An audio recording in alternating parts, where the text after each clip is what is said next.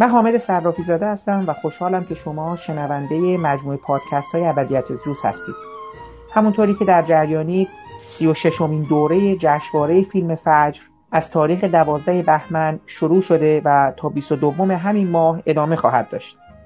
من به مانند سال گذشته سعی خواهم کرد در پادکست های روزانه با همراهی جمع کثیری از منتقدان، نویسندگان و خبرنگاران حوزه فیلم و سینما برای شما گزارش های متنوعی رو پخش کنم.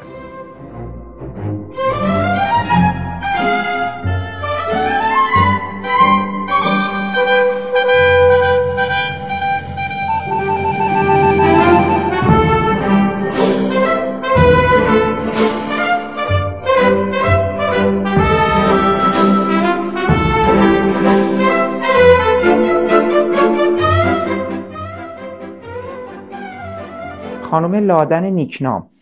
من فکر می‌کنم که فیلم مغزای کوچک زنگ زده از هومن سیدی یک فیلم خیلی خیلی مهم هستش در جشنواره امسال.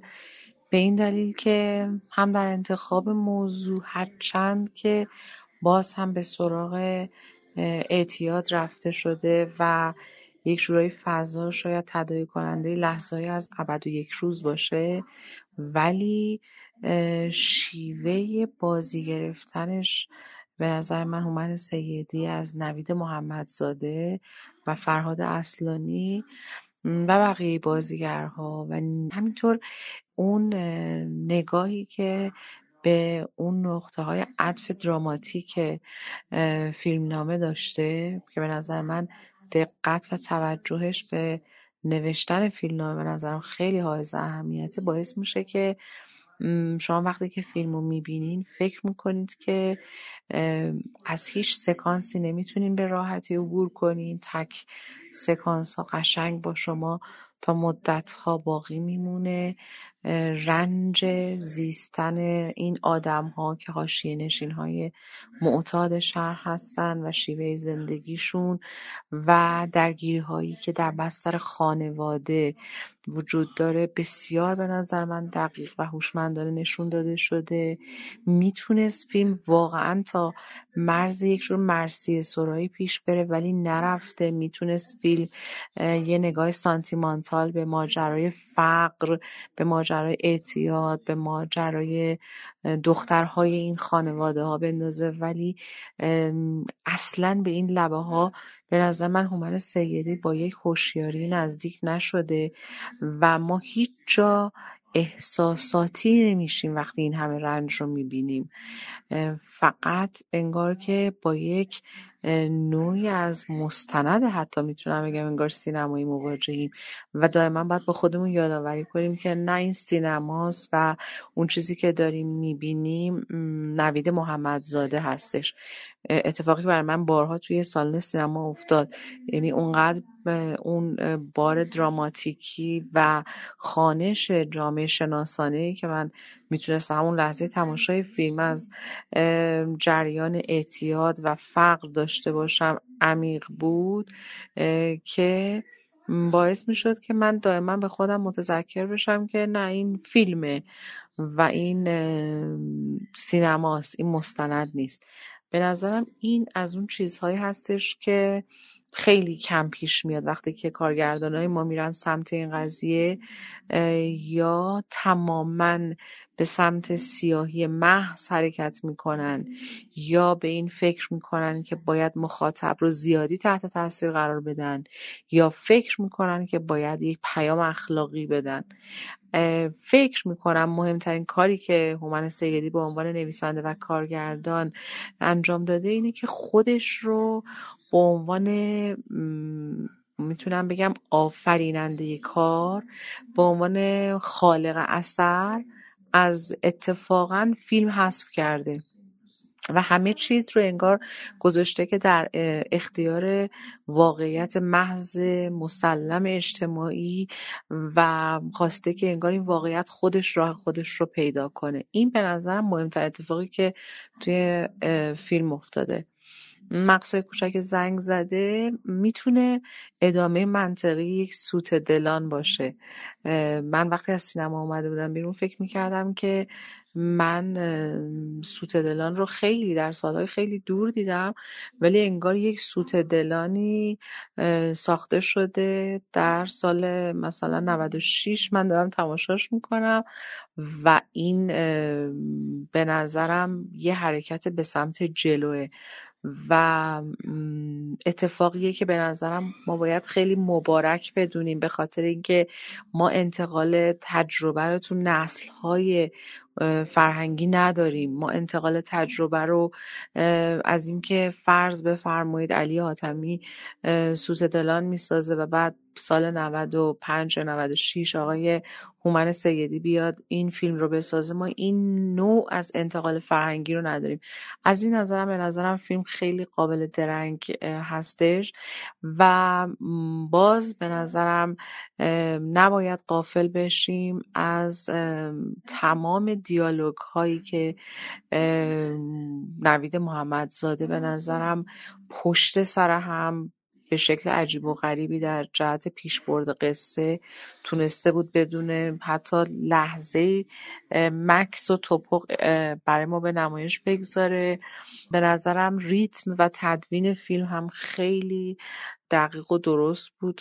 هیچ جا از فیلم به نظرم فیلم افت نمی کرد تا پایان فیلم ما درگیر سرنوشت یک خانواده بودیم درگیر سرنوشت افرادی بودیم که در این نوعی از فقر شدید و جامعه ملتهب معتادان ما دارن زندگی می‌کنن و به نظرم می‌رسید که کارگردانم هیچ عمدی نداره که از دل این سیاهی تونل روشنی رو برای مخاطب باز کنه. شاید تونل های روشن موقتی و لحظه های نجات موقتی رو می‌شد تصور کرد. ولی به نظرم می‌رسید که واقعیت با قدرت هرچه تمامتر داشت توی فیلم جریان پیدا می‌کرد و ما هیچ کاری ازمون بر نمیومد که انجام بدیم. اینکه به نظرم مخاطب از سینما بیاد بیرون و این احساس رو داشته باشه که با یک جهانی متفاوت از جهان همیشگی روزانه خودش. مواجه شده بدون هیچ نوع در واقع دستکاری و حتی لحظههایی می‌تونه به ذهنش نوعی از مستند متبادر بشه. به نظرم اتفاق مهمیه و مقصای کوچک زنگ زده. قطعا یک اتفاق تو سینمای ایرانه. شباهت های ممکنه خیلی ها پیدا کنم بین این فیلم و ابد و یک روز.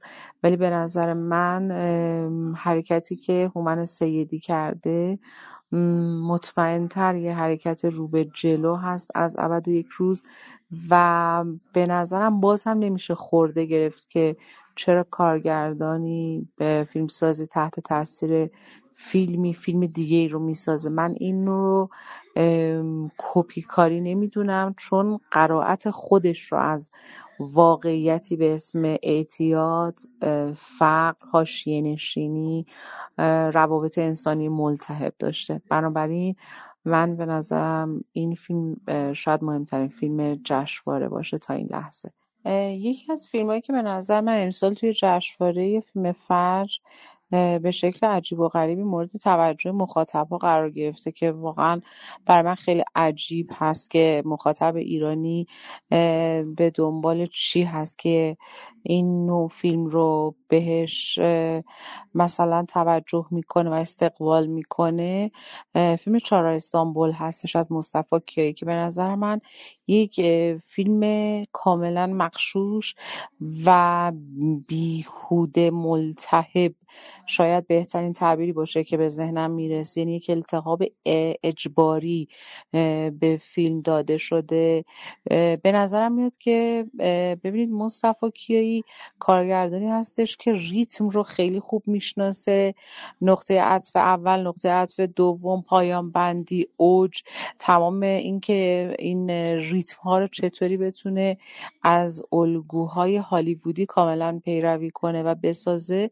وش ممیزش هست. هیچ اشکالی هم نداره که به نظر من یه نفر تحت تاثیر سینمایی حادثه هالیوود بیاد و حادثه پلاسکو رو بسازه. ولی اشکال عمده این فیلم که به نظر من حتی جاهای توهین به مخاطب تا یه اندازه فرض می‌کنم برای خودم فیلم رو این بود که تقریبا قریب به یک سوم از فیلم ما شاهد یک فرار دختر از منزل پدرش هستیم. به سمت ساختمون پلاسکو و مسائل کلیشه‌ای و تکراری ازدواج اجباری و شوهر دادن یک دختر و بعد ورودش به ساختمان پلاسکو ما رو دائما به اون نقطه میرسونه که خب پس ما کی قراره که وارد خود حادثه پلاسکو بشیم. و بعد تا پایان فیلم هم اتفاق وحشتناکتری که میفته اینه که باز ما همون کاراکترهای تکراری خط ویژه بارکد اصری یخبندان اینا رو همه رو داریم با همون نشانه های آشنا و دیالوگ هایی که می‌تونم بگم رگباری. بین اینا رد و بدل میشه. و التحاب های میشه گفتش تحمیلی. دقیقا التحاب های تحمیلی که به روابط این آدم ها تزریق میشه و بعد یه قضیه پلاسکو اصلا فرعی ماجرا میشه. من تا این لحظه هنوزم هرچی به فیلم فکر می‌کنم نمی‌فهمم که خب اگه قراره یه مستند فاجعه باری مثل حادثه پلاسکو قراره دستمایه یه فیلم قرار بگیره چرا ما هنوز نمی‌تونیم تو فیلم بفهمیم که چی شد که پلاسکو آتیش گرفت؟ چه اتفاقی برای آتش نشان هایی که وارد اونجا شدن دقیقا افتاد؟ چرا مهدی پاکدل با عنوان کسی که عملیات و مسئولیتش رو به عهده گرفته بود رها شد؟ با مسئله مرگ برادرش و چرا همچنان سرنوشت مثلا اون دختری که تو اون ساختمون فرار کرده بود و نمی‌خواست ازدواج اجباری و تحمیلی رو زیر بارش بره اون مهم بود. من اهمیت یک ازدواج اجباری رو نسبت به فرو ریختن ساختمان پلاسکو درک نمی کنم به نظرم می‌رسید که کارگردان اصلا اصل ماجرا رو رها کرده بود به فرعیات کاملا بی اهمیت پرداخته بود. حالا این میانه مثلا ما یک دفعه می‌بینیم که در مورد ورود جنس چینی به در ایران صحبت میشه تولید داخلی اهمیت داره اینکه ما باید لباس ایرانی رو پوشش بدیم بخریم بعد پدیده مهاجرت ها و پناهندگی های اجباری اهالی ساختمون پلاسکو یا صنف مثلا مثلا تولید پوشاک مورد توجه آقای مصطفی تو این فیلم قرار گرفته اینا دیگه اصلا من نمی‌دونم اینا رو هم باید میذاشتن حتما وسط حادثه به این عظمت پلاسکو که چی بشه و چه توقعی دارن چرا مخاطب باید از پلاسکو دور بشه و درگیر اینجور جریانا بشه؟ من برام فیلم چهار استانبول اصلا در واقع اینطوری میومد که من باید شخصیت های فیلم قبلی آقای کیایی رو این بار توی چهار استانبول حالا تصورشون بکنم. اون گوشم یه ساختمونی قرار آتیش بگیره بسوزه بعد فرو بریزه. و مثل یه جور سالاد در هم بر هم بود که یه پودری از پلاسکو روش پاشیده شده بودن. به همین دلیل به نظر یکی از ضعیفترین و میشه بهش نگاه کرد مقشوشترین فیلم هایی بود که من توی جشنواره فیلم فجر امسال دیدم. اما یکی از فیلمایی که به نظرم خیلی مهمه که همه مخاطبین جشنواره یا مردم عادی که به هر حال همیشه تعداد زیادی علاقمند به دیدن فیلم در جشنواره هستن و باید به نظرم فیلم رو ببینم. فیلم عرق سرد هستش. به خاطر اینکه فیلم عرق سرد به یک مضمون اجتماعی خیلی مهم و اون تصاوی حقوق زن و مرد و اجازه همسر برای خروج زن ورزشکار از مملکت که تا چه اندازه می‌تونه سرنوشت ساز باشه این تصمیم پرداخته. فیلم بر داستان واقعی هست. نیلوفر اردلان و درگیری هایی که توی خانواده خودش داشته برای خروج از کشور در زمانی که مرحله فینال رسیده بوده فوتسال بانوان ایران. به حال این به نظرم خیلی مهمه که بهش توجه بشه. ما خیلی کم فیلمساز هامون میرن به سمت اینکه داستان های واقعی رو به فیلم های موفق تبدیل بکنن. حالا لحظه هایی لحظه هایی از فیلم می‌تونه توسط منتقد حرفه‌ای شاری تلقی بشه. لحظه هایی می‌تونه یک نوعی از مثلا گل درشت کردن همین مفهوم حقوق زن توش دیده بشه. ولی در مجموع به نظر من این فیلم یه جور فیلمیه که سینمای ایران بهش به شدت نیاز داره. یعنی فیلمی که بر اساس یک داستان واقعی باشه بر اساس یک سلسله نگاه آسیب شناسانه باشه به سیستم قانونگذاری ما. و اینکه واقعا وقتی پای یک قهرمان ورزشی ما به خصوص از جنس زن در میون هست این جریان اینکه مرد باید اجازه بده تا اون بتونه بره توی مسابقه شرکت بکنه جدا محل درنگ و تعمله و یک چالشی هستش که به نظرم کارگردان آقای بیرقی خیلی خوب تونسته از پسش بر بیاد. می‌تونست پایان بندی فیلم خیلی بهتر از این باشه و چیزی که هست. چون تو پایان بندی فعلی فیلم به نظر من می‌رسه که زحمت میانه فیلم و حتی ورودی فیلم تا یه اندازه از بین رفته. اما با تمام به نظرم پایان بندی که پتانسیلش رو داشت که خیلی بهتر از این باشه.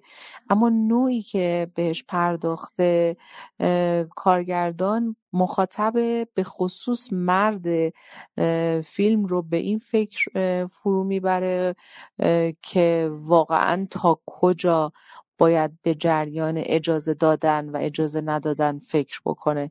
اصلا اینکه خود مقوله رو هستی شناسانه ما بهش نگاه کنیم. اینکه یک انسانی تا چه اندازه تو حوزه قدرت خودش رو تعریف می‌کنه که اجازه ای رو صادر بکنه یا نکنه این واقعا محل چالشه. یعنی من می‌خوام بگم که فیلمی پتانسیل رو به منتقد سینمایی میده که در مورد حوزه قدرت و شیوه استفاده از قدرت و اصلا بحث اینکه این قدرت چگونه باید اعمال بشه و این قدرت چه مناسبات مدنی رو باید برقرار کنه با نهادهای دیگه.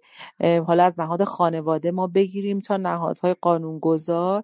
به خوبی به نظر من فیلم می‌تونه این فرصت رو بده که ما بشینیم و دربارهش فکر کنیم و راه چاره پیدا بکنیم. مستند بودن این فیلم و نوع پرداخت کارگردان بهش به نظرم خیلی مهمه و فیلمی هستش که امیدوارم بدون هر نوع جرح و تعدیلی نمایش داده بشه و برای این فیلم و اتفاقی که داره توش به نمایش گذاشته میشه حتما فکری بشه که شیش نفر از ورزش کارهای زن ما که آخر فیلم توضیح داده میشه که از خروج از مملکت جلوشون در جلوگیری شده از خروجشون از مملکت. دیگه چنین اتفاقی رو شاهد نباشیم و اونا بتونن برن و برای این کشور افتخار کسب بکنن.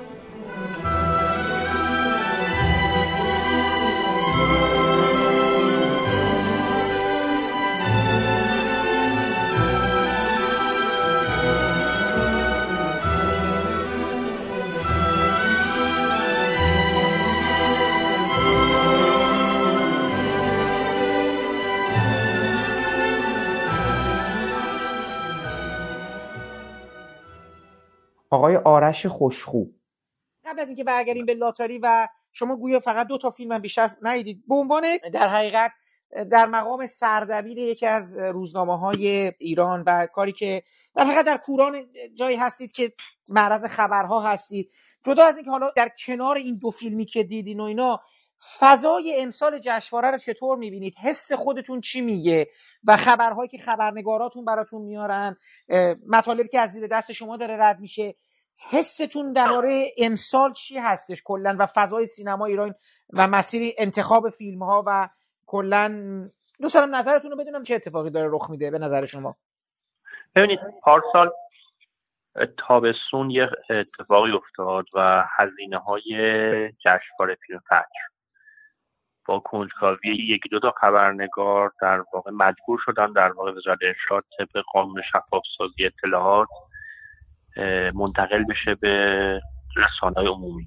رقم هایی که در واقع اونجا بودش یک ذره سنگین بود. یعنی 19 میلیارد تومن بر دو تا جشنواره هزینه شده بود و این رقم سنگینی بود و واکنش های متفاوتی رو به دنبال به دنبال این واکنش ها دبیر جدید جشنواره فیلم آقای داروزاده بلافاصله اعلام کرد که جشنواره امسال می‌خواد خیلی سبک برگزار کنه. این سبکی اولی که اتفاق جشنواره رو برج میلاد یعنی در واقع سینما رسانه رو از برج میلاد گرفتن و بچه های خبرنگار رو به سینمای پردیس ملت و, و همینطور یه بخشش هم به سینمای چارسو منتقل کردن.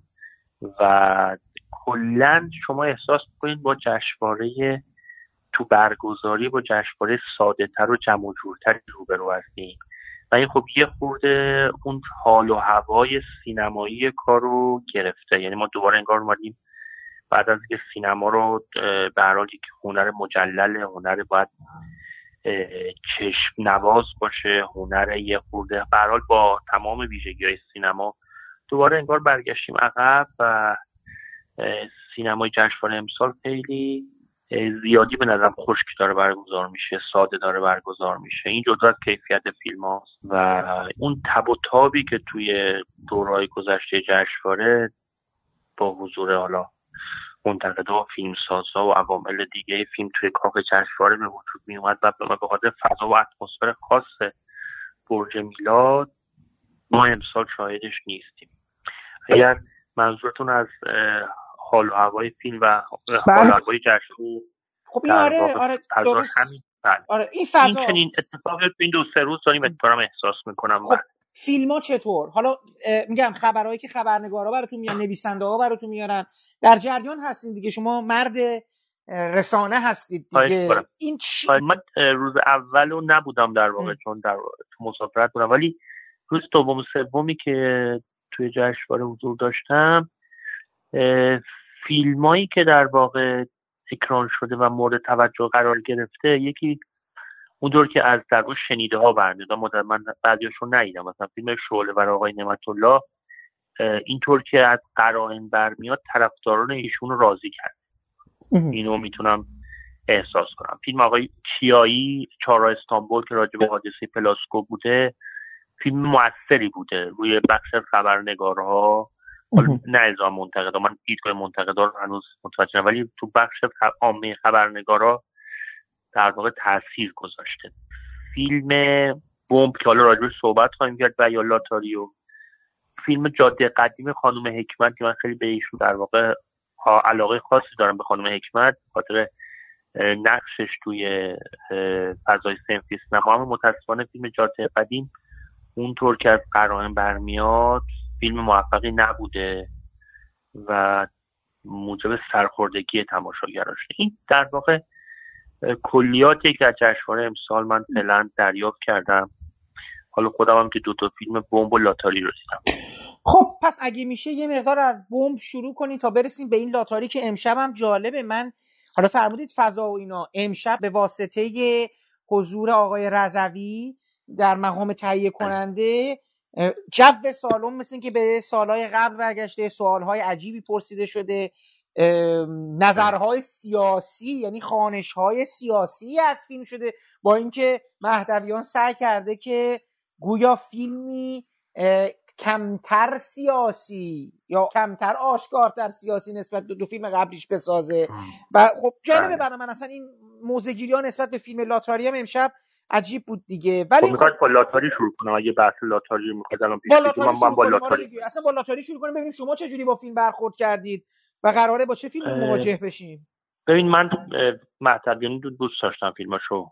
یعنی هم ایستاده در غبار رو دوست داشتم هم ماجرای نیمروز حالا ایستاده در غبار رو به خاطر کار کرده که توی فضای جنگ ایران سینمای جنگ ایران داشت خیلی بیشتر و ماجرای نیمروز رو به خاطر اون دقت و ویژگی سینمایی نیمه مستندی که در یک کار گزارشگونه در واقع تصویر شده بود دوست داشتم. در واقع اون فیلم ماجرا نیمروز منو خیلی یاد کارهای بعضی کارهای ملویل یا ب- یا مثلا روز شغال فرزینما میدم اما فیلم لاتاریک سرخوردگی و واخوردگی عجیب برای من بود. آه. اصلا باور کردنی برای من نبود که مهدویان چطوری راضی شده که این فیلمی بسازه؟ با چه دستمزدی؟ با چه مقدار؟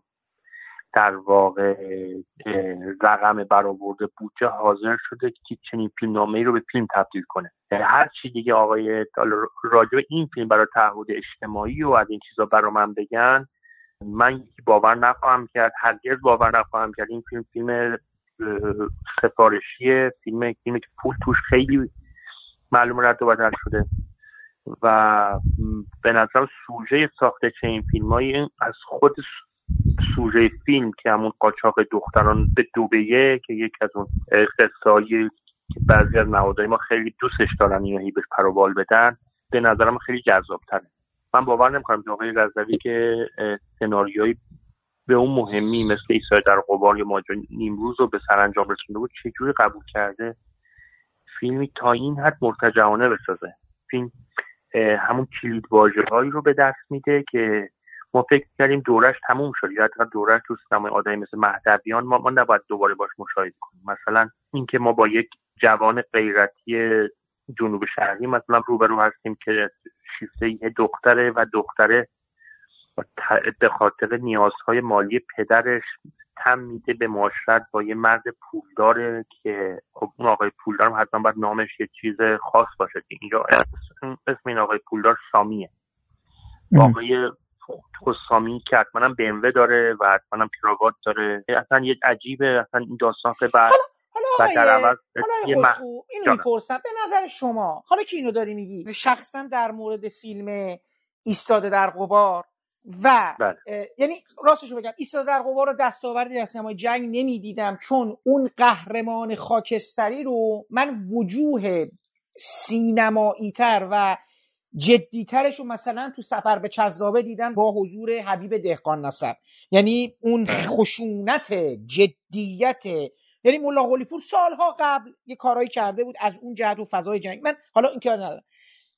خب ماجرای نیمروز هم که صحبت کردیم و الان نمی‌خوام وارد اون بشم یه حسی بله. به من می‌گفت من ندیدم الان این فیلم من اتفاقا جالب موقعی که ماجرای نیمروزم ندیدم یه پیش بینی کرده بودم که مقایسه کرده بودم فیلم با مونیخ و گفته بودم تو بله. مونیخ ما به یک فرایند ضد خشونت تو فیلم می‌رسیم ولی فیلم مهدویان انگار داره میگه خشونت گریز ناپذیر بود در آن سالها. نهایتا به این نتیجه می‌رسه. حالا کاری به این صحبت ها ندارم. ولی الان که این فیلم رو شما دیدی دوباره به قول انگلیسی ها رتروسپکتیولی که به عقب نگاه می‌کنی آیا احساس نمی کنی که مهدویان کارگردان پشت تو اون دوتا فیلمم پشت یه چیزی به اسم اون مستند اینا قایم شده؟ قایم نه. یعنی اون فیلمساز واقعی اتفاقا شاید همینه. یعنی همینجاست که تو داری می‌بینی. نمی‌دونم. یعنی خیلی بد من ندیده اینقدر این حرفا رو بزنم. من دوست دارم ازت بپرسم. من آره. خواهش کنم. من نمی‌خوام الان تو این در واقع نتیجه بدبینانی برسم آقای صرافی عزیز. بله بله. من فکر کنم استعداد است- استعداد مهدویان کاملا واضحه. شم سینمایی شم روایتگریش همه اینا واضحه که به هر حال یه استعدادیه توی اینکه درست مووی بسازه یا مووی ساختن فیلم ساختن حتی به معنی هالیوودی یا اروپاییش یک فنه که مثلا آقای مهدویان آقای نعمت الله آقای معادی این فیلمسازی ما دارن مثلا. ولی ولی بیشتر فیلمسازایی که الان تو همین جشنواره فیلم می‌سازن به معنای واقعی کلمه مووی نمی‌سازن. مثلا ما کار آقای داوود نژاد رو داریم فیلمساز بسیار خوبیه. ولی ما همه در واقع فیلمایی که از آقای مثلا داوود نژاد می‌بینیم مثلا چرا جذبش میشیم ما به خاطر حاشیه ها و اطلاعات شخصی خودمون جذب اون فیلم میشیم در واقع فیلم یک ذات مستقل قدرتمند موثر تماشایی نداره مثلا این البته نظر منه من نمی‌خوام الان بله. این الان تو اینجا بحث کنم یا مثلا فیلم آقای مانی های ارضا وارد میشه یه, یه موویه یه بله. فیلم به شما میده با تمام در واقع وسواس و سختگیری یک کارگردان یا آقای نعمت الله که من طرفدارش هم نیستم ایشون بله. من بله. نقدای منفی راجبشون خیلی نمیشتم ولی به هر حال به تماشاگر ایرانی فیلم تغییر فیلم استاندارد تبدیل برای آقای مهدویان این قدرت رو داره. و من می‌خوام این در واقع فرضیه رو وسط بکشم که راضی شدن آقای مهدویان به ساخت سوژه ای انقدر در حد همسفر و ماه اصل و ممل آمریکایی. یا کنید بینش من نمی‌خوام بگم فیلم آقای مهدویان ممل آمریکایی یا همسفره نه. به هر حال فیلم در یه فضای مذهبی در فیلم روایت میشه یه فضای ملی میهنی رو می‌کشه وسط. ولی کلید واژه های فیلم خیلی شبیه اونه.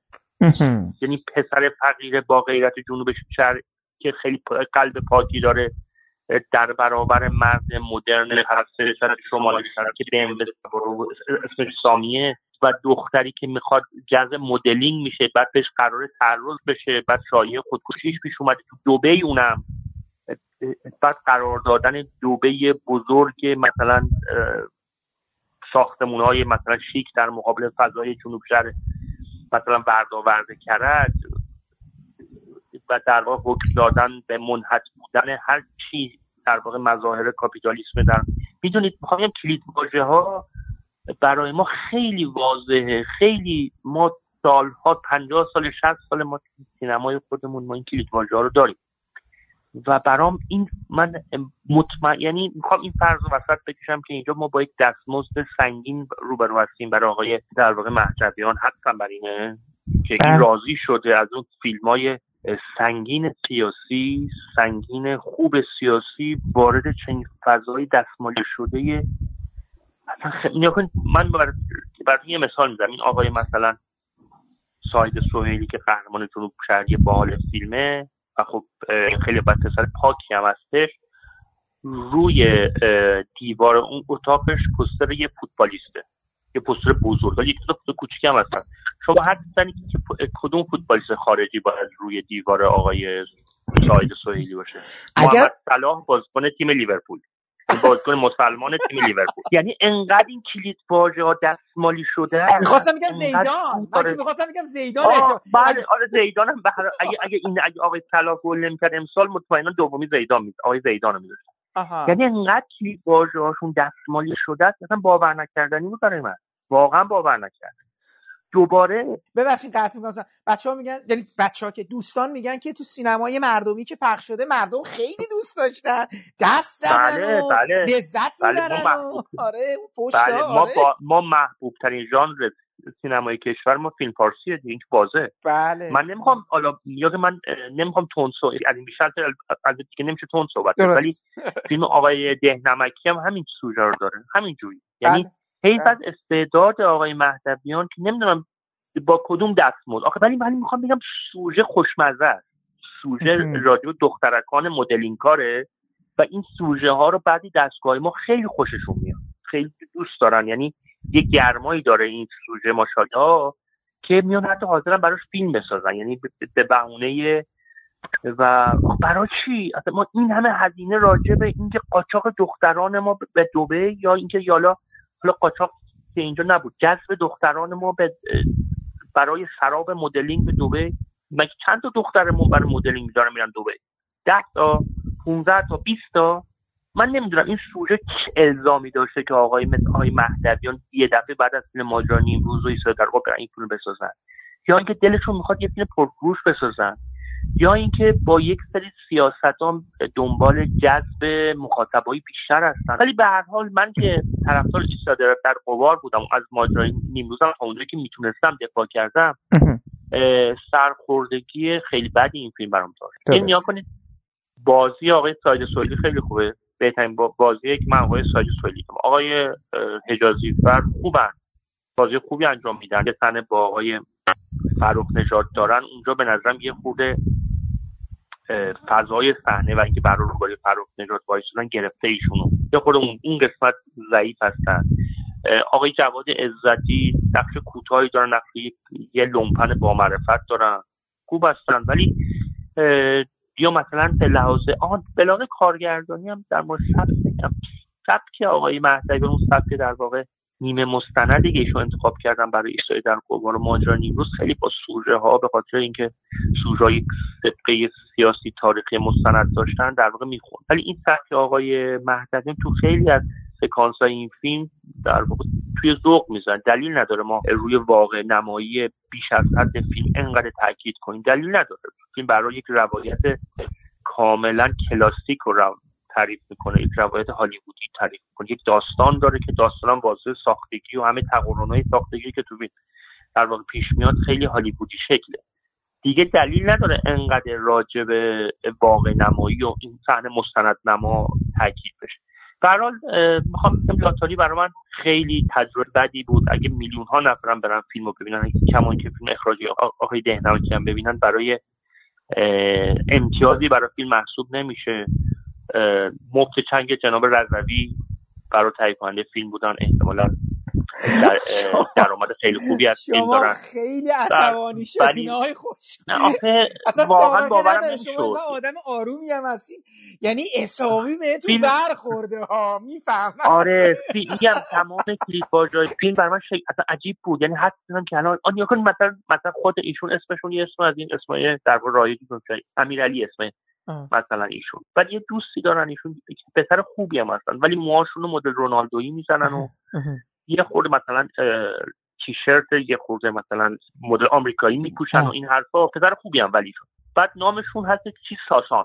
آخه چرا باید همه کلید واژه رو استفاده می‌کنید همه اون کلیشه های رایج ممل آمریکایی طور تو این فیلم گذاشته. در حال من امیدوارم آقای آقای مهدویان بعد از گرفتن دستمزد خوب فیلم برگردن و دنبال پروژه های جلسابی برن.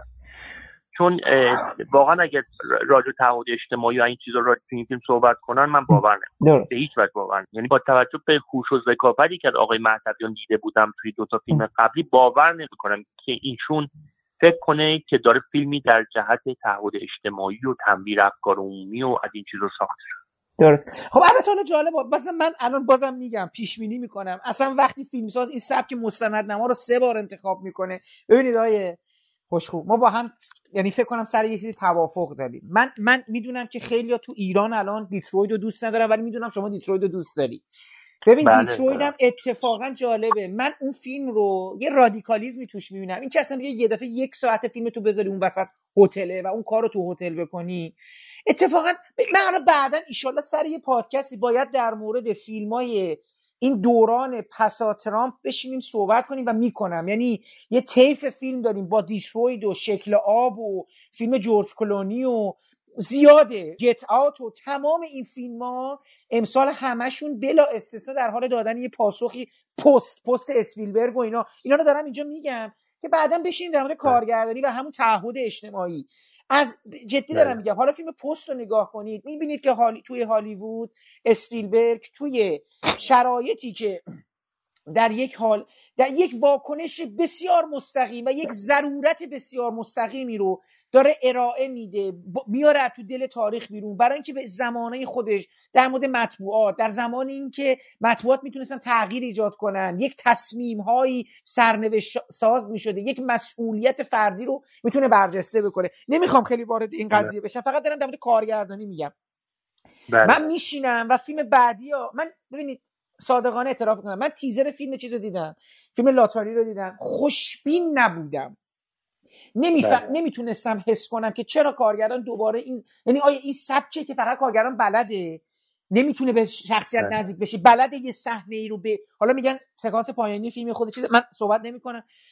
بلده یه جور دیگه اینا رو بسازه. یعنی می‌تونه یه کار دیگه ای بکنه. بلده نمی‌دونم اون سکانس هتل چیزو می‌تونه برای من در بیاره دیتروید و انقدر کارگردان خوبی است البته ما این در کارگردانی صحبت سه تا فیلم ساخته و در یه زنی صحبت می‌کنیم که سالهاست داره فیلم می‌سازه. قرارم نیست هیچ بله. مقایسه با هم بکنیم ولی گفتم بله. که اینو بگم اینجا که وقتی میگم که فیلمساز پشت یه چیزی داره پنهان میشه پشتی حتی یه سبکه یه سبکی که آسان نیست ولی یه سه یه چی میگن یه کلیدی میمونه دو بار جواب می‌گیری سه بار رو که الان شما میگی مثل اینکه جوابی نیست حالا از این بگذریم. خب بمب چطوره؟ بمب آخه من خیلی تناقض شنیدم یکی یا بردنش بالا خ... یه سری زدنش بعضی میگن سانتیمانتاله من بمب دوست داشتم. آها خب شما جز من خیلی خیلی دوست داشتم. بعد فیلم بمب دوست داشتم. به نظر از فیلم قبلیشون خیلی خیلی بهتره. چند گام بزرگ به جدش فیلم آقای یانگ کارگردان تایوانی یه فیلم داره به نام به نام برایتر سامر دی. یا آسمان تابستانی روشن که فکر کنم نام یکی از ترانه‌های الویس پریسلی هم باید باشه. تو اون فیلم ما در مورد خاطرات خود فیلمساز وقتی از چین در سال 48 به تایوان مهاجرت می‌کنن یه تقریبا این تقریبا حالت بیوگرافیک داره. حالا نه اینکه الزاما زندگی آقای ادوارد یانگ باشه ولی خیلی فضای بیوگرافیک داره و اون دورانی که اولین مهاجران چینی وارد تایوان شدن و و اتفاقاتی که تو مدرسه و تو اتفاق در رابطه با دسته تبهکارا و همون اتفاقاتی که اون سالا تو این کشور رخ داد. فیلم آقای معادی یک تلاشیه برای فیلمسازی تو اون حال و هوا. برای اینکه یک دوره تاریخی رو بر ما زنده کنه و مضاف برای اینکه استایل تصویری از یه زیاده. یک شم و تاچ تصویری هم آقای آقای معادی دارن و حتی می‌تونن یک صحنه هایی از میزانسن به شکل بیانگرا استفاده بکنن. یعنی می‌تونن یک مفاهیمی رو با توجه به با میزانسن در واقع منتقل کنن که این برحال کار تو سینما ایران کار خیلی در مهمی به نظرم باید تلقی بشه. فیلم فضای خیلی گرمی داره. ما دو تا ماجرای تغزلی داریم. یک ماجرای یک پسرک نوجوان به دختر همسایه یکی هم داستان رابطه کدورتبار یک ناظم مدرسه که خود آقای پیمان معودی نقش رو بازی می‌کنه و همسرش خانم لیلا حاتمی ماجرا این خانم حاتمی چند سال قبل از این ماجرا همون خانم در کاراکتر فیلم وقتی خبر میاد که برادر این آقا برادر شوهرش برخلاف اون که تصور می‌شده در جنگ زنده مونده و و اسیر شده خوشحالی غیر منتظری نشون میده و این موضوع سوء زن شوهرش شد. و اون برم حالی ماجرای در اون پسرک نوجوان همسایه رو داریم با دخترک همسایه. و اینا همه توی ظرف بمباران ها و موشک بارون های تهرانه. یعنی در اون دوران داره روایت میشه. خیلی شیمی فیلم بالاست. یعنی شما احساسات آدمون نسبت به هم دیگه به خصوص اون پسرک نوجوان و دختر و این آقای پیمان معادی در نازه مدرسه و همسرش رو خیلی خوب احساس می‌کنید یک دوربین جمالبازی داره آقای معادی. یعنی زیبایی ها رو خوب تو خواب می‌گیره و فضای دوست داشتنی برای تماشاگر ایجاد می‌کنه. فیلم سعی می‌کنه درست در لحظاتی که شما فکر می‌کنید که می‌خواد ضربات ملودرامیکش رو وارد کنه معمولا با یک ماجرای تنظامیز فرعی فرار می‌کنه از این ضربای ملودرامیک به خصوص صحنه‌های ما قبل نهایی که یک دفعه داستان رابطه بهبود یافته زن و شوهر ناگهان با ورود یک دوز یه دفعه به هم میریزه و که داره ماجرا کمیک میشه. در مجموع در فیلم هایی که تو این چند سال اخیر در مورد جنگ ایران ساخته شده جنگ انقلاب ساخته شده من فیلم آقای مهدوی اون ایستاده در قبار فیلم خانم آبیار نفس و این فیلم بمب بمب آقای معادی رو به نظرم یه مثلث متقاعد کننده ای از حوادث تاریخی اون دوران می‌دونم. این اشاره کنم که خانم خاتمی هنوز در 46 سالگی نقش خانمای 26 7 ساله رو بازی می‌کنن. بازی بسیار خوبی داشتن. واقعا بازی بسیار خوبی داشتن. ولی هم تو رگ خواب و هم توی این فیلم هنوز دارن نقش زنانی تو اون سن بازی می‌کنن که این به نظر نشون میده که تو سینمای ما چقدر اوضاع بازی ما خرابه. یعنی کاری که خانم حاتمی می‌کنه از از عهده هیچ بازیگر مثلا سنین 20 تا 30 سال ما یا 20 تا 35 سال ما بر نمیاد. شاید برای همینه که هر کسی هنوز می‌خواد بره دنبال یک پورتری متقاعد کنند و جذاب از یک زن جوان ایرانی بگرده و در واقع به تصویر بکشه میرن سراغ خانم حاتمی. در مجموع بوم به رغم نامتوازن بودنش به رغم اینکه برخی از صحنه ها و برخی از حسایی که به تماشاگر منتقل می‌کرد گیج کننده بود. به رغم اینکه یک سری از زمان فیلم صرف تنه های فیسبوکی و اینستاگرامی به فضای دهه شست برمیگرده. به اون فضایی که حالا دانش آموزا مدام مرگبر می‌گفتن به اون فضایی که نازما و در واقع معلم با بچه های خود خشن برخورد می‌کردن. به اون فضایی که زیر سایه جنگ و موشک بوده و و همه در واقع کلیدواژه‌های اون دوران خیلی به نظرم بحثش رو صرف تنه زدن به اون دوران می‌کنه که احتیاجی نبود. خود فیلم خود روایت اصلی دو تا روایت اصلی که حالا چند جام هم قطع می‌کنم به نظرم به کافی متقاعد کننده بود.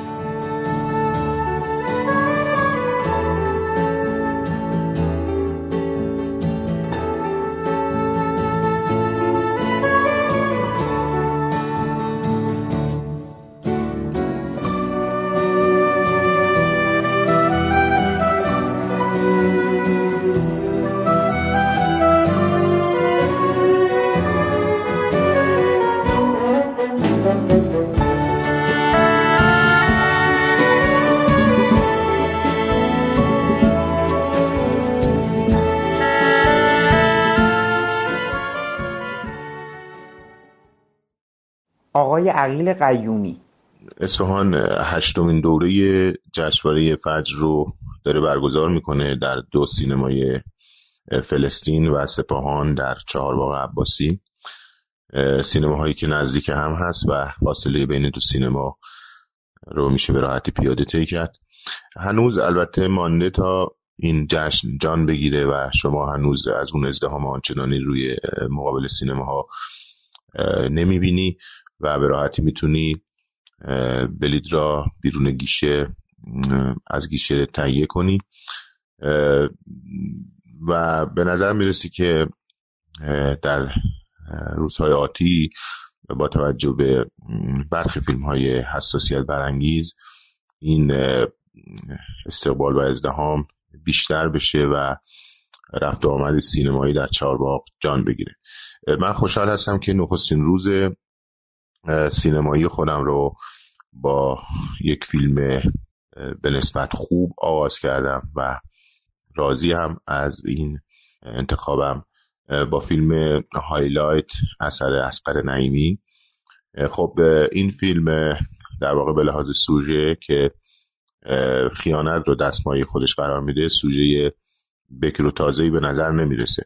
ولی نکته ای که در این اثر آقای نعیمی توجه من رو جلب کرد. این هستش که شیوه مواجهه با موضوع خیانت بسیار بدی به نظرم رسید.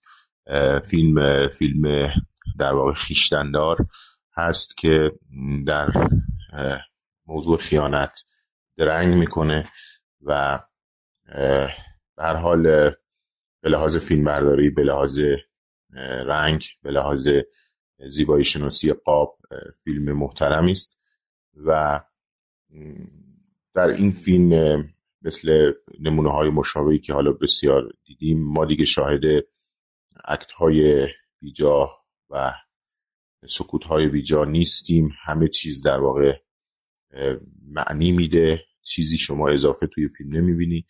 و نکته مهمش این هستش که در واقع بازیگر اصلی فیلم مرد درون فیلم که نقش را پژمان بازقی بازی می‌کنه در روند و مسیر فیلم تعمقی می‌کنه در مفهوم خیانت. یعنی براش این پرسش پیش میاد که چه می‌شود که در زندگی زندگی های زناشویی امروزی خیانت اتفاق میفته و اصلا چه مسیری رو طی می‌کنه که یک جورهایی خود در واقع این مرد با اتفاقی که براش میفته در واقع پی به مسیر خیانت می‌بره. ولی خب فیلم با توجه به همه این دستاوردها می‌تونست در اوضاع احوال شخصیت هاش بیشتر تدقیق کنه. ما بتونیم نقب بیشتری به مناسبات فکری و درونی این آدم ها بزنیم و بیشتر بهشون نزدیک بشیم.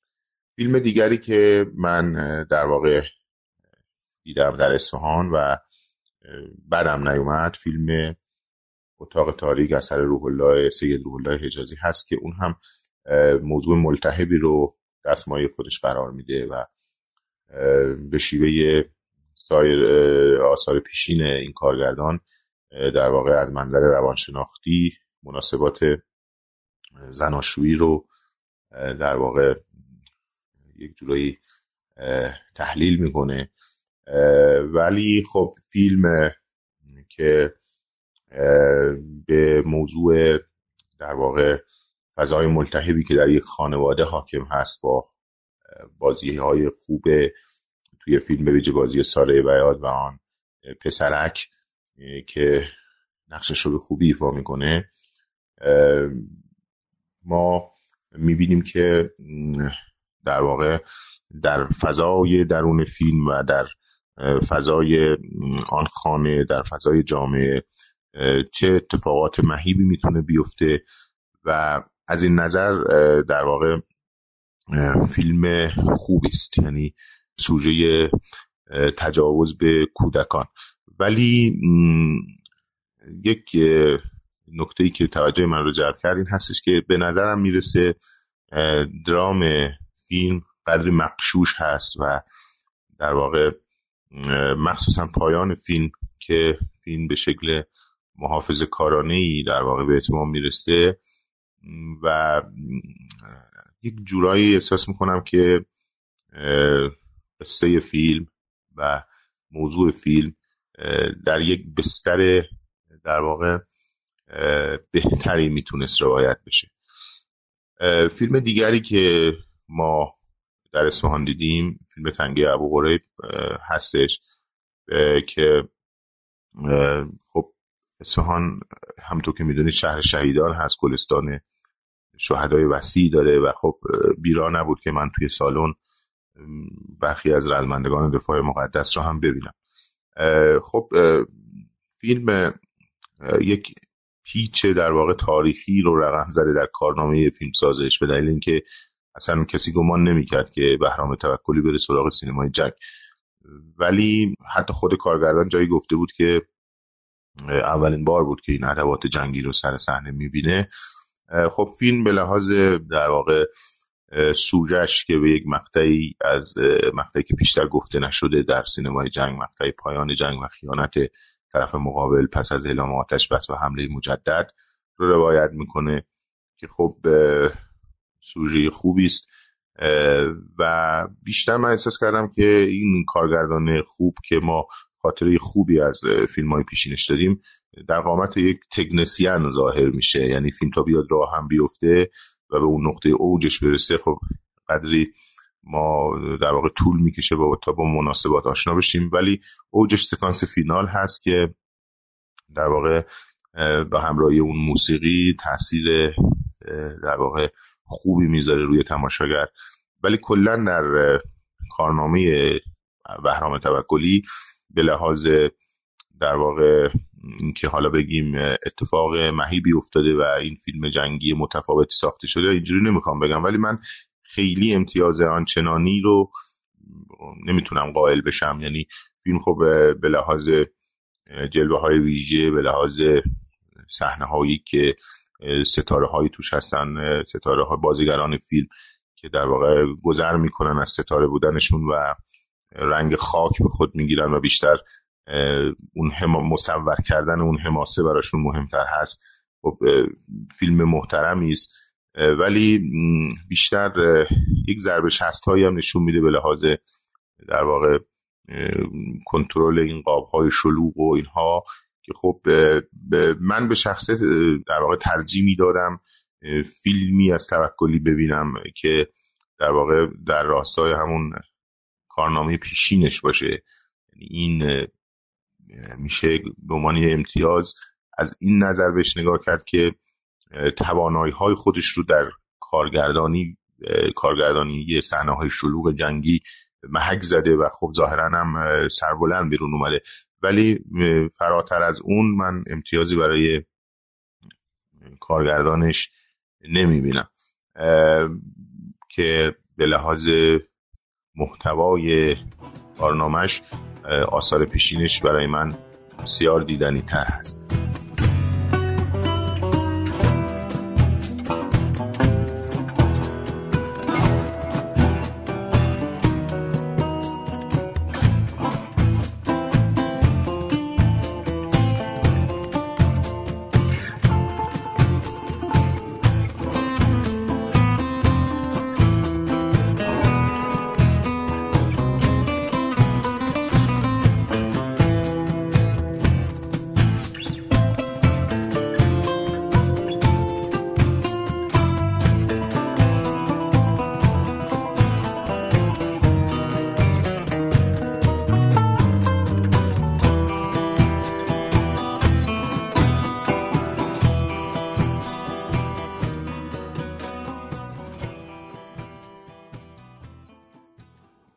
حمیدرضا حاجی حسینی. امشب فیلم لاتاری در سینمای ملت که مختص حالی مطبوعات نشون داده شد و در واقع تو مدت زمان کوتاهی که بعد نمایش فیلم تونستیم با بچه های منتقد صحبت کنیم اظهار نظر خیلی زد و نقیز درباره فیلم داشتن. ای فیلم رو خیلی دوست داشتن و می‌گفتن فیلم خیلی جسورانه ایه و تعداد دیگه ای فیلم رو دوست نداشتن یا حداقل می‌گفتن فیلمیه که هدر شده و بعضی هم حتی خیلی نظرات تندی داشتن و می‌گفتن حتی فیلم فیلم فاشیستیه. در واقع خدمتتون ارز کنم که چیزی که حالا اول میشه گفت اینه که تاثیر قهرمان های در هفتاد و اوایل ده هشتاد ابراهیم حاتمی کیا رو روی این فیلم محمد حسین مهدویان کاملا میشه احساس کرد.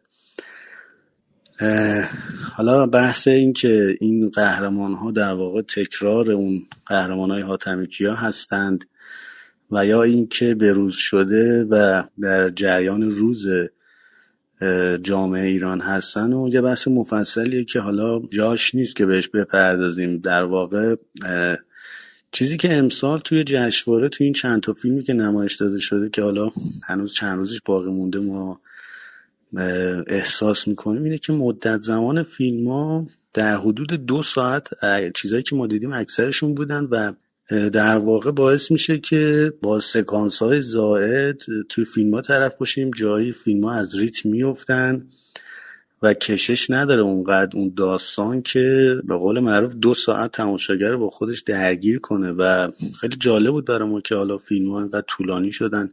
حالا بعد از جشنواره و برای اکران اینا می‌خوان کوتاهتر کنن فیلمشون رو دیگه حالا بستگی به خودشون داره. ولی اکثر فیلم هایی که ما دیدیم اونقدر کشش نداره که دو ساعت بخواد تماشاگر فیلم فیلم ها رو تماشا کنه و خسته نشه.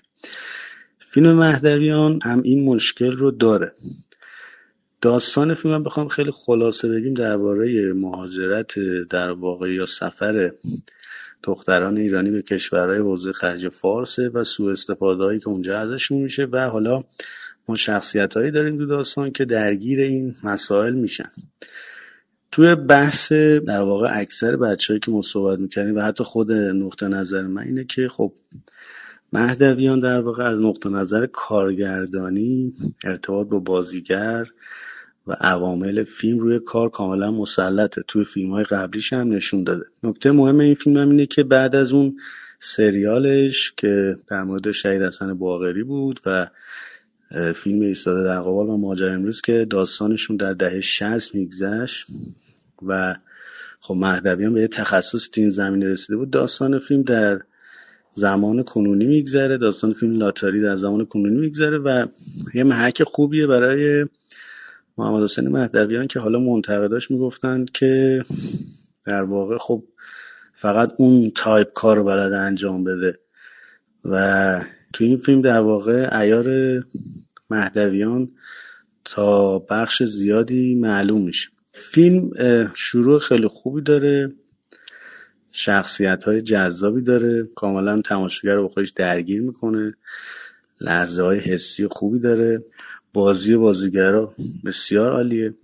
بازی ساید سوئیلی عالیه و همچنین هادی حجازی فر که در سومین کارش با محمد حسین مهدویان باز هم نشون داده که بازیگر خیلی خوبیه و یک کاریزمای خاصی هم در واقع با خودش همراه داره که تماشاگرها خیلی خوششون میاد و حتی در واقع طرفداران خاص خودش هم پیدا کرده.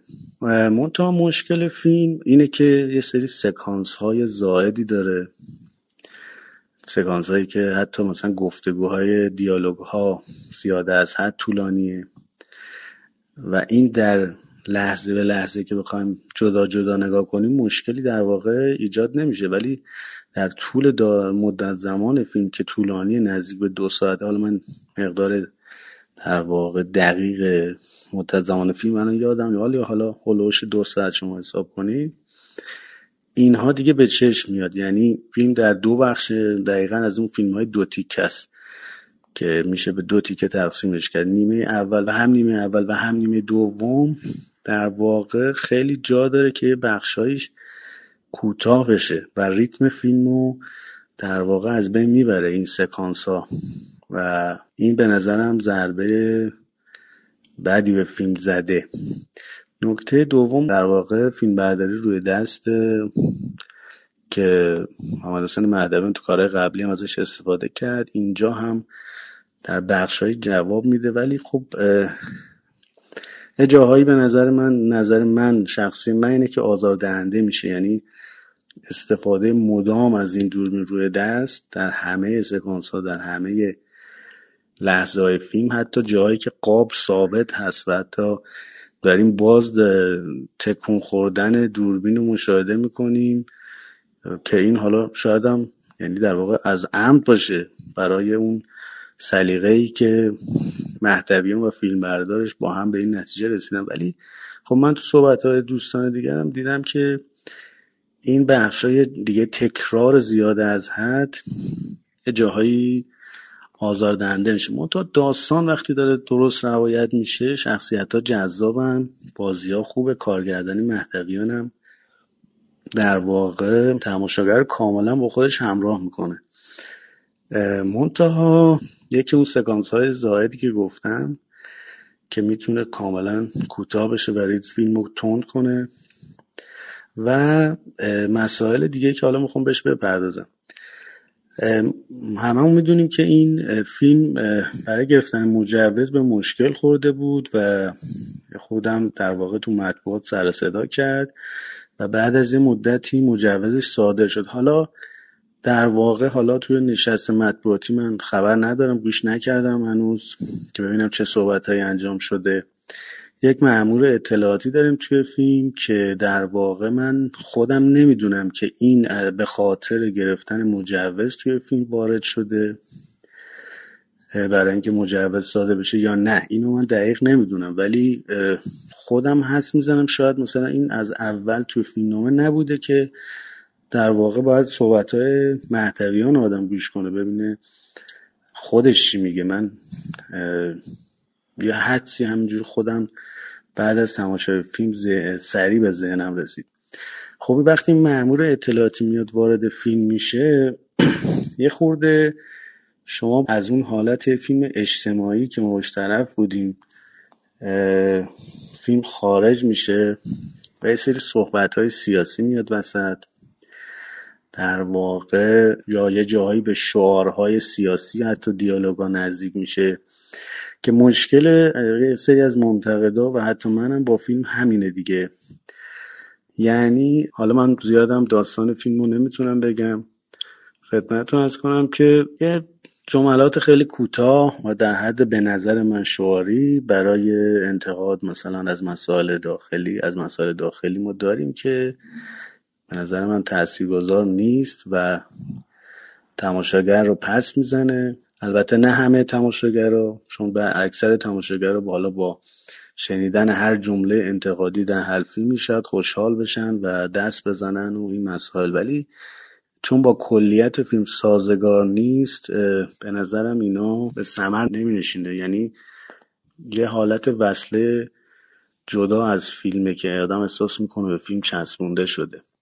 و یه بحثی هم حالا داریم در مورد نگاه به کشورهای دیگه و مشکلاتی که ما با اونا داریم وارد این فیلم شده که مشکل اصلی توی سکانس پایانی معلوم میشه. یعنی سکانس پایانی من خیلی جا خونده بودم دوستان که نظر داده بودن گفته بودن اتفاقا سکانس پایانی فیلم رو نجات میده. ولی من نظرم کاملا در واقع خلاف این قضیه است. به نظر من سکانس پایانی فیلم که من اصلا دوستش نداشتم در واقع فیلم رو بسیار میاره پایین و از اون فیلم سر پایی که حالا جدا از اون قضیه مدت زمان فیلم که حالا می‌تونه در تدوین بهتر بشه به نظرم فیلم خیلی سطحش پایین تر میاره و همون صحبت هایی که حالا خیلی میگن نگاه فاشیستی و این مسائل هم در همون حالا من چون داستان فیلم رو نمی‌تونم بگم خدمتتون از کنم چیزی که الان من در واقع با فیلم مواجه شدم و هنوز در حدود یک ساعتی بیشتر نیست که فیلم رو دیدم. بالاخره آدم تو تماشای مجدد فیلم می‌تونه دوباره بررسی کنه نظرش عوض بشه. من چیزی که الان می‌تونم بگم جمع بندی کنیم کارو اینه که این فیلم فیلم لاتاری فیلمی در واقع پایین تر از فیلم های قبلی محمد حسین مهدویانه. تو فیلم های قبلیش حالا جدا از بحث بحث های سیاسی که مطرح می‌شد و نگاه مهدویان که به کنار من وارد اون قضیه نمیشه ما اصلا در واقع سکانس های زاید نداشتیم نماهای زاید نداشتیم و قشنگ همش حساب شده بود. خیلی کم صحنه یا دیالوگ می‌دیدیم تو فیلم که بخوایم ایراد ازش بگیریم. ولی تو این فیلم خیلی از اینها داریم که درسته. حالا داستان چون جذابه خیلی ها احساسش نکنن. ولی به نظر من اگه با همین مدت زمان بخواد نمایش پیدا کنه کسی که دو بار مثلا فیلم رو ببینه یا سه بار ببینه کاملا این سکانس ها رو می‌فهمه متوجه میشه ریتم داستان که میفته رو تو بخشایی آزاردهنده میشه. و به نظر من خب یک عقب گرده برای محمد حسین مهدویان ولی خب تلاشی که کرده برای ساخت فیلم متفاوت از اون موضوع قبلی که به قول معروف در دهه اول انقلاب میگذشت قابل تحسینه. منتها میمونه بحث نگاه سیاسی مهدویان و اون شخصیت معمور امنیتی که وارد داستان شده که اینها تلفیق نگاه سیاسی با یک اثر اجتماعی که در مورد انتقام شخصی و اینا یه خود تلفیق اینا با هم به نظر من خوب در نیومده و امتیاز فیلم رو پایین میاره. البته بازم جمع بندی می‌کنم میگم فیلم فیلم ضعیفی نیست. منتها فیلمیه که اشکالاتش کم نیست.